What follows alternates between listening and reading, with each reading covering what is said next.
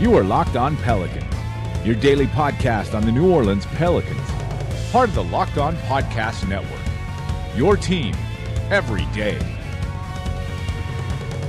Welcome to another edition of Locked On Pelicans, the daily podcast covering your favorite team, the New Orleans Pelicans, and NBA as a whole part of the Locked On Podcast Network, your team every day. Available on iTunes, Google Podcasts, Apple Podcasts, Alexa, Stitcher, wherever you get your podcast from. I'm your host, Pelicans Insider Credential member of the media and editor over at LockedOnPelicans.com, Jake Madison at NOLA Jake on Twitter. Here with you all today to recap some more Summer League stuff for the Pelicans, give you guys an update on what's going on there, as well as talk a little bit about Julius Randle and and what's going to happen here in New Orleans with him now that he is a member of this Pelican squad. And then going to play a clip from Locked On Bulls on the Zach LaVine reaction to them matching, bringing him back to the Chicago Bulls, and where maybe it kind of leaves the Sacramento Kings. So, all of that and more in today's edition of Locked On Pelicans.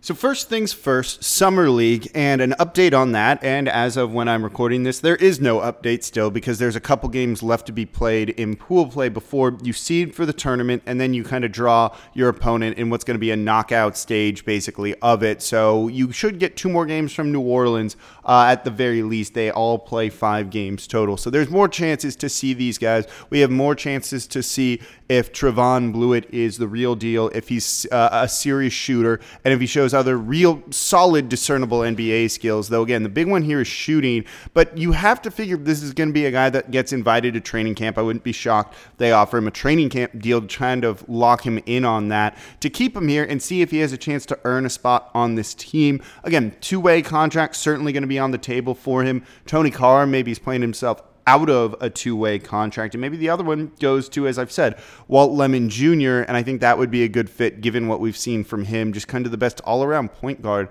on the team so far, kind of making things happen in a variety of ways. So we got two more games before we can really kind of make any determination. Again, it's just summer league and we got to remember that i'm not saying don't get hyped for Bluiett he's been fun to watch it's nice to see a shooter but two games of summer league isn't going to do it. Let's see how he does after five games. At least it's more than two or three so far. So I think that'll be a big thing. I think it'll be a lot of fun to see what he can do because there's some chances there, and he knows he has a lot of money on the line for himself potentially. So we'll see what these guys do once the seeding happens. Once we hit the next stage of summer league past pool play, which of course we'll recap and talk about here on Locked On Pelicans. So, quick hit right there on that. If you want to know more about Summer League and everything going on, if there's a player you're interested in, or if you want to know how some of the top drafted rookies are doing, there is a locked on NBA podcast for every single team in the NBA, all about 20 minutes or less, five days a week. So, if you're curious about any other team or any specific player, go check out that team's podcast because they will be covering it in depth like no one else does. So, make sure you listen to any of the locked on NBA teams that you want to know. All right, let's talk some X's and O's and Julius Randle. Not quite X's and O's, but style of play, how he'll fit in. And I think this is really a big thing because I'm excited about Julius Randle. And, you know, he's not going to come in and replicate the numbers that DeMarcus Cousins put up last season. He's not going to achieve that almost, you know, 14 rebounds per game, 20 plus points for the Pelicans that, you know, Cousins did. He's not necessary, he's not even the same type of player. But Randle played well for LA last season, and there's a number of things you've got to keep in mind with that. This is a guy who, in 49 starts, did play all 82 games. That's a nice thing, too. Averaged 16.1 points per game, eight rebounds as well, and 2.6 assists. Turnovers a bit high, 2.6 assists as well, but he has a pretty good shooting game, 55.8% from the field because all of those looks are really coming inside for him. His numbers significantly increased in the second half of the year, particularly after the All Star break, um, with his level of play. But also, even during that time when those numbers were going up, he was asked to kind of defer to some of these younger guys a little bit more, like Kyle Kuzma, like Lonzo Ball. They didn't want Randle passing and leading the break as much. They wanted a guy like Ball doing that to get them kind of the reps and the experience. And I think you could almost see the writing on the wall for Julius Randle during that time. But he did that and still put up even better numbers than his regular season stat line indicates. So this is a guy who's just steadily improved. And the first thing you see, and this is always weird to talk about, is his body. Dude get cut, went from kind of like one of those like uh, in shape fat-ish guys to being just cut over a number of years working really hard. So work ethic you have to feel like is there, and that's important, particularly with the conditioning and everything else. If you want to make it in this Pelican style of play, and they are going to get out in transition, play, run, and be fast. I think that's definitely a big thing. And he's capable of all of that. This is a strong dude that's really, really quick. And when you see him get a full head of steam after maybe he gets a stop on the defensive side of the ball, he gets a full head of steam and he starts going down, and good luck stopping him. You remember those Cousins drives where he just acts like a freight train from the top of the three point line, drives, usually draws contact, kind of throws up a shot that usually went in more often than not because he's tall and he could shoot near the rim? Well, Julius Randle does a lot of that, just a little bit more control and a little bit quicker than what Cousins did. But he's a bull, make no doubt about it he can really get down low and put in a lot of time and score that way. Um, and I think that's how you're going to use him. He's also a good passer out of the high pick and roll. So I still think you run four or five pick and rolls with him and Anthony Davis, with Randle playing the five, even though he's a little bit undersized for it. Um, if you're talking just pure height, but overall, uh, he's capable of passing out of there and kind of creating a little bit. I think you'll see his assist numbers go up. I don't think they'll reach the DeMarcus Cousins level of things, but certainly four assists per game, I think is a reasonable number for him to achieve. I think he will achieve that, particularly because he makes very decisive passes in transition. It, most teams have their guards lead the fast break. You're going to see the Pelicans do it with Anthony Davis and Julius Randle. This leaves the guards to kind of be those trail men in transition with a role Cousins filled, which I think is a good fit. They're usually better shooters. So instead of um, Davis and a guard running out in transition, you put those guards around the perimeter for kickouts after the transition drive, and I think you have a better chance of having more success because you don't have one of those guards playing in the break with Anthony Davis. You can do it definitely with Randle and Anthony Davis, and I think that's going to be a lot of fun. Defensively, this is where he gets interesting. To close games out, you know, those five final five minutes of the game, the finishing five. Well, for the finishing five, Randle played the five, and I think that's a big thing.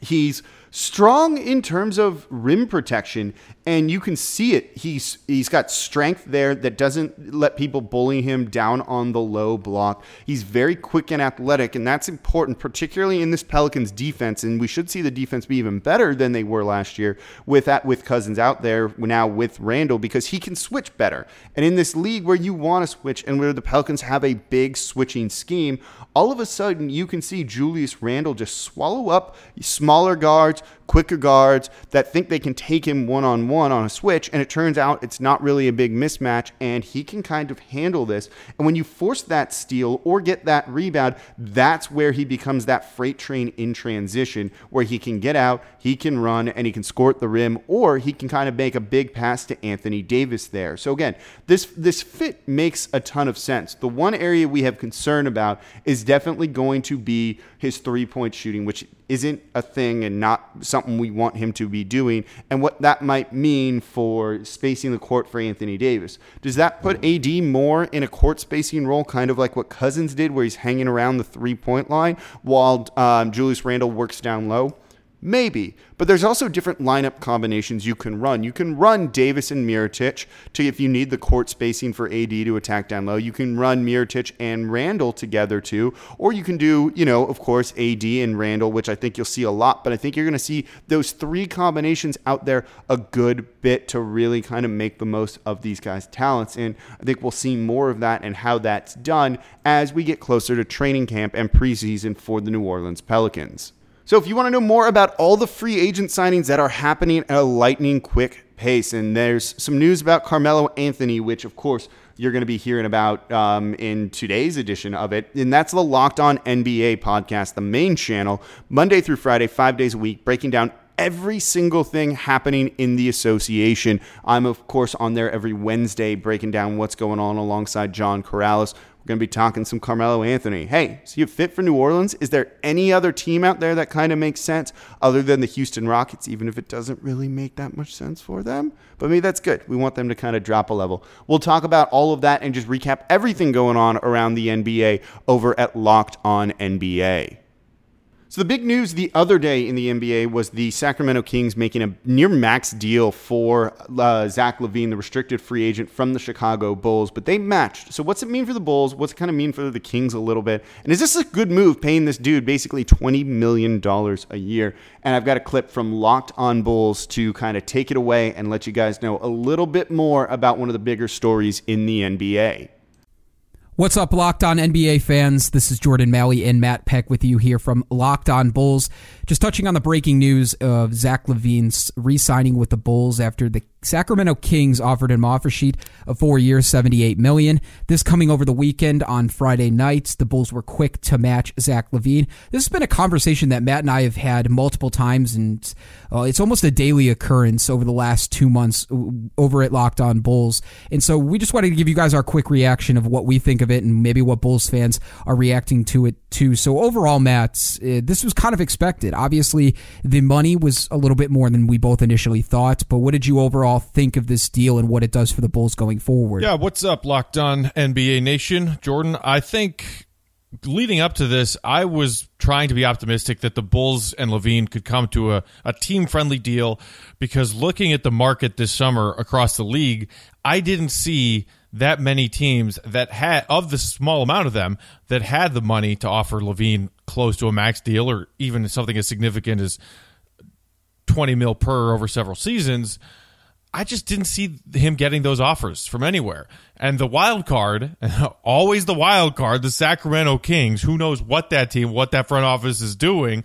I said that was the one hangup when they were rumored to be one of the teams that would be interested, even though it didn't seem to make a lot of sense for them. Buddy Hield and, and Bogdanovich, two of their better players, play the same position as LaVine. I don't so I don't see why they really gave him that offer so it's unfortunate that the Bulls were put in the position where they had to match to pay him annually a little bit more than that what they would have liked to pay him. But basically, what happened here is that the Bulls used their leverage to say, we're not going to just throw this money at you like it seemed the Magic did with Aaron Gordon. They, they said, if you want to test the waters and go out and get a, a bigger offer sheet than what we think is fair, bring us an offer sheet and we'll probably match it and we want to keep you. So that's what LaVine did, and that's what the Bulls did. Logically, it all makes sense. It's just unfortunate that from the Bulls front office perspective, and I think from largely the fan base's perspective, it's a little bit of an overpay to keep him in town. Look, I get the the conversation about what Zach LaVine has done in his first three years, and the production level has clearly haven't hasn't been there. He was inconsistent on his offensive side in the 25 games he played with the Bulls. Uh, but even pre-injury, people talked about his clip at at 40 percent from shooting from three and about 45 percent uh, field goal percentage overall. I look at that and I just say the Bulls were stuck. When they made the Butler trade a year ago, they knew they were going to do this. They knew that they had to do this, that the, his contract talk was going to be coming up, and it was probably going to range from 15 to 20 million dollars. Like the Bulls knew that. And they played the odds. They told Zach LaVine, go out and find out if you can see what offer sheets will get offered to you and what you want to sign, and we'll decide from there ultimately, I didn't think there was ever really a question whether or not Zach LaVine was going to return to the Bulls. And it's it's the same sentiment I had back in February, back in March when Zach LaVine was playing every day or every other day for that matter. But and I get the argument too. Zach LaVine ranked 471st out of 521 NBA players last season with a negative 3.30 RPM, a negative 1.16 offensive RPM and a negative 2.14 in defense. So I get that. I get he was one of the least efficient NBA players over the first three years of his, his career. I get that he's one of the worst defenders as far as defensive box plus minus goes. I get all of that. But you're also paying for potential here. And the market was weird this year. So I think ultimately I'm fine with the $19.5 million. And I think it's all going to come down to effort as far as on Zach LaVine's side of the uh, uh Zach LaVine's side of the contract. Yeah, you hope he improves, and you hope that the small sample size of him in a Bulls uniform last season turns out to be irrelevant when looking at this contract and looking at the player that he becomes over the course of this contract. Hopefully, it's a player that the Bulls do want to keep around, and hopefully, by the time that he is 26 or 27, winding down the back end of this contract, we're looking back and saying, wow, that contract actually turned out to be a steal. I'm not convinced that that's going to happen, but putting yourself in the Bulls front office's shoes, they really didn't have much of a choice here. they they had to match it. It made sense to match it, and now, as you said, you hope that this potential contract turns into a good contract. One last thing too to touch on as far as why we feel like this LaVine deal isn't as bad as maybe some fans are reacting, and even nationally as the NBA goes, uh, people were laughing at this deal, saying, "Of course, the Bulls overpaid." I look at this from this perspective. Yeah, the Bulls have a ton of cap space next season and in 2020. And the Bulls, over the last 18 months, have been telling us over and over and over again 2019, 2020, we want to be flexible with the cap. Great.